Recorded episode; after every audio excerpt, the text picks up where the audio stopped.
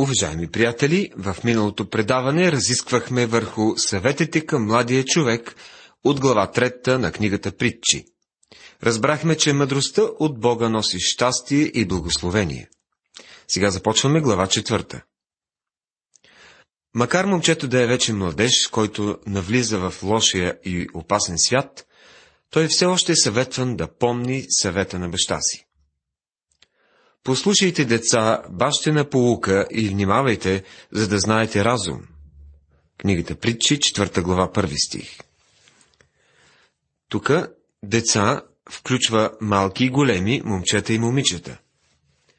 Понеже ви давам добро учение, не оставяйте наставлението ми, защото и аз бях син на баща си, гален и единствен на майка си. Глава четвърта, втори и трети стихове. Знаем, че самият Соломон е написал тези думи и тук споменава баща си. Забележете какво казва, защото и аз бях син на баща си, гален и единствен на майка си. Някои смятат, че сърцето на бащата е било привързано към Соломон.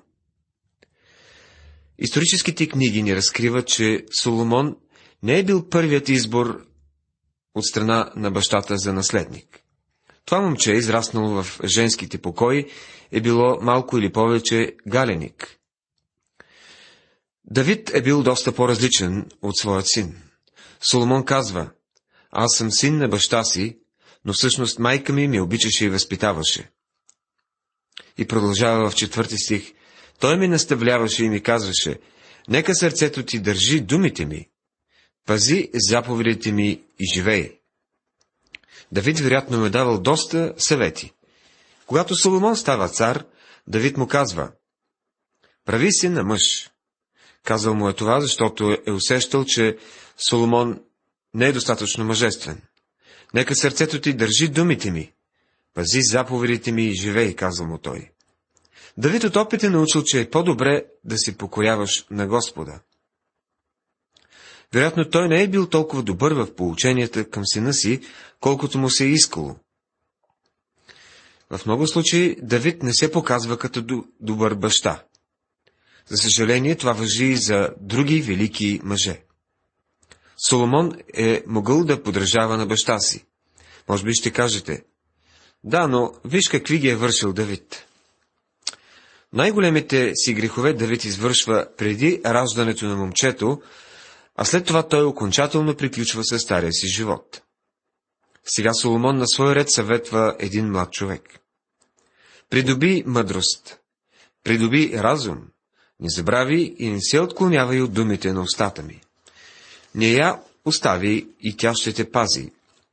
Обичай я и ще те закриля. Книгата Притчи, глава четвърта, стихове пети и шести. Тук мъдростта е представена като жена, която държи училище за младежи.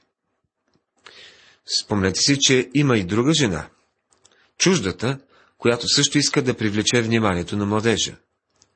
Мъдростта го приканва да дойде в нейното училище, за да стане мъдър. Забележете, че мъдростта ще го пази и ще го закриля. Този стих ни разкрива различието в съвременните хора на образованието. Дали те обичат мъдростта?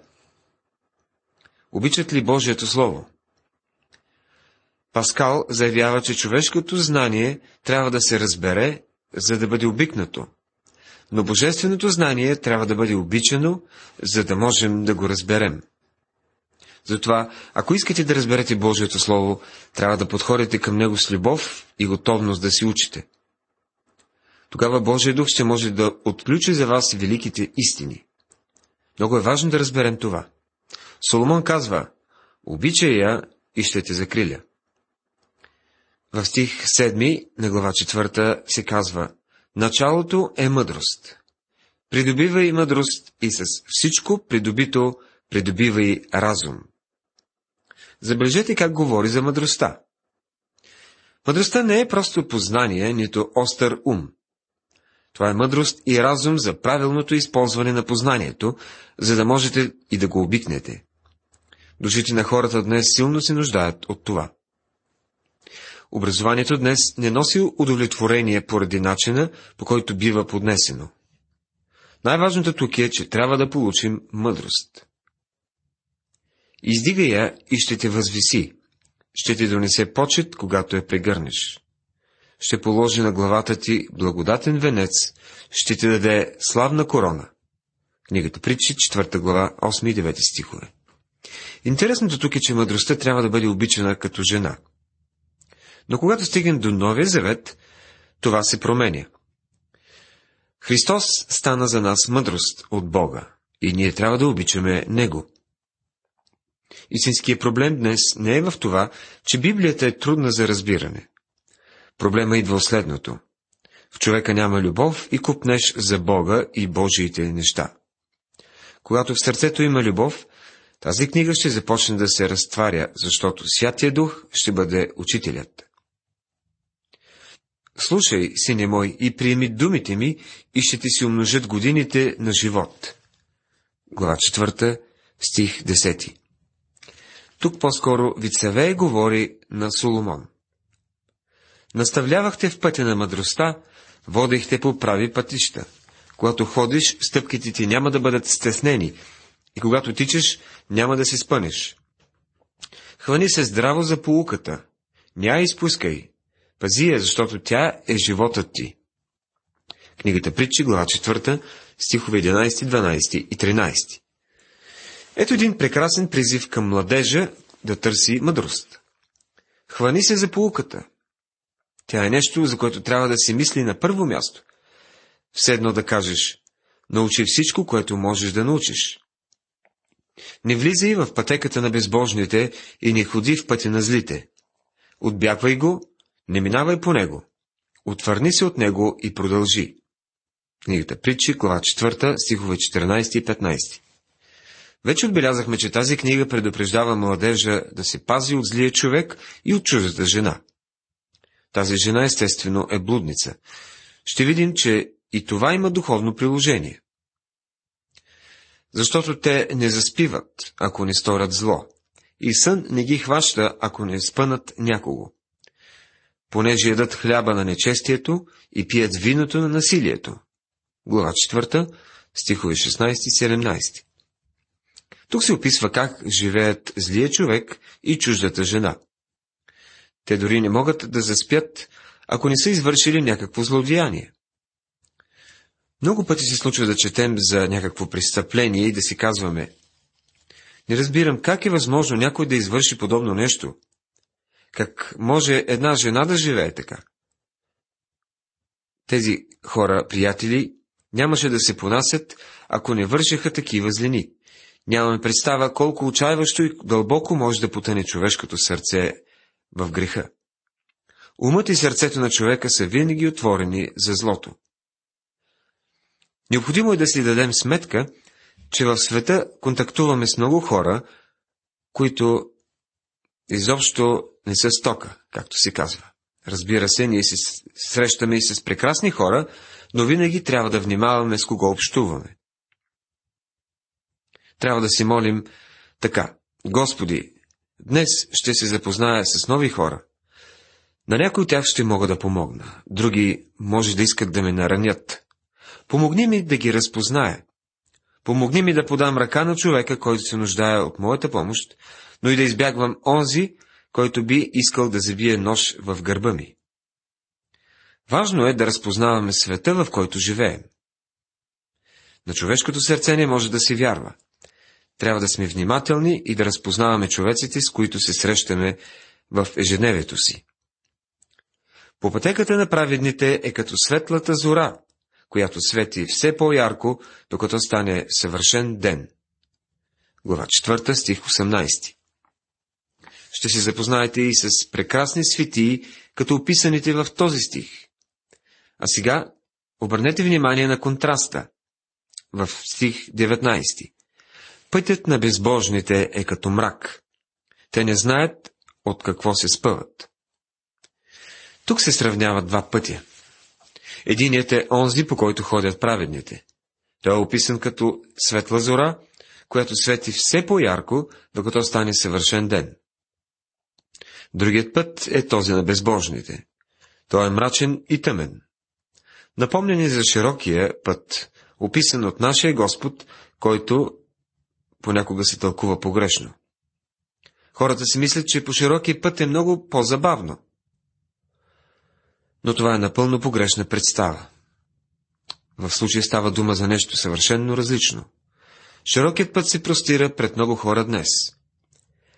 По него върви мнозинството в един безкраен парад на суетата. Карнавалът продължава. Потапят се в плътското и наричат това свобода. Да изчуваме да си говори, че живеем в нов век, в който можем да правим каквото си поискаме. Това без съмнение е много широк път. Но забележете, че този пространен път става все по-тесен и по-тесен. Пътят на безбожните е като мрак. На входа му сияят ярки светлини, но навътре няма никаква светлина. Хората дори не знаят в какво се спъват. Това е широкият път, който Господ Исус описва. Все едно да влезеш покрай през широкия край на една фуния и да откриеш, че тя непрекъснато се стеснява, докато накрая завърши с унищожение. За разлика от широкия, тесният път е наистина много тесен в началото. Господ Исус казва: "Аз съм пътят, истината и живота." Толкова е тесен, че се свежда само до една личност – Христос. Никой не може да дойде при Отца, освен чрез Него. По-тесен път от този няма да намерите. Петър казва: "Чрез никой друг няма спасение, защото няма под небето друго име, дадено между хората, чрез които трябва да се спасим." Деяния на апостолите, четвърта глава, дванайсети стих.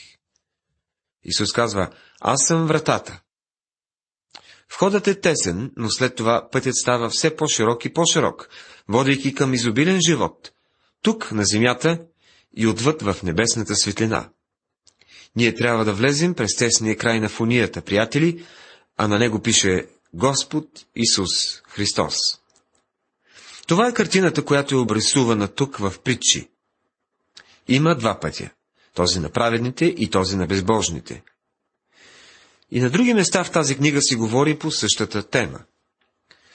Широкият път е описан и в Притчи шестнайсета глава. двадесет и пети стих се казва така: "Има път, който се вижда прав на човека, но краят му е пътища на смъртта." Сине мой, внимавай в думите ми, преклони ухото си към моите слова. Да не се отдалечат от очите ти, пази ги вътре в сърцето си, защото те са живот за тези, които ги намират, и изцеление за цялото им тяло. Книгата Притчи, глава четвърта, двадесети, двадесет и първи и двадесет и втори стихове. Чуйте какво казва псалмопевеца за Словото. В сърцето си съхраних Словото, за да не ти се грешавам. Псалом сто деветнайсети, стих единайсети. Божите думи са думи на живот. За един автор от миналото казват, че ако някой отреже думите му, от тях ще потече кръв. Това със сигурност може да се каже и за думите на Бога. Те са живи, ако ги прережете, от тях ще бликне кръв, защото те са живот за тези, които ги намират. Те ще ви донесат живот и виделина, поука, наставление и радост. И всичко това идва чрез Божието Слово. Следва един от великите стихове в книгата Притчи. Повече от всичко, което пазиш, пази сърцето си, защото от него са изворите на живота. Глава четвърта, стих двадесет и трети.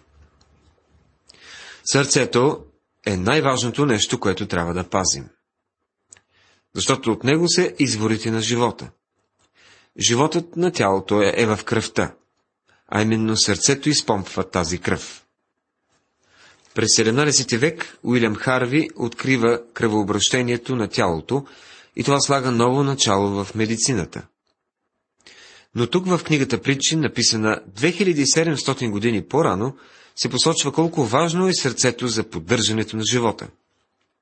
Освен това, сърцето символизира центъра на вътрешния човек. Господ Исус казва, че не е онова, което влиза в човека, го осквернява, а онова, което излиза от него. Защото от сърцето произхождат зли помисли, убийства, прелюбодеяния, блудства, кражби, лъжесвидетелства, хули. Евангелие от Матея, петнадесета глава, деветнадесети стих. Най-долните неща в този свят произлизат от човешкото сърце. Той е центъра на цялата личност.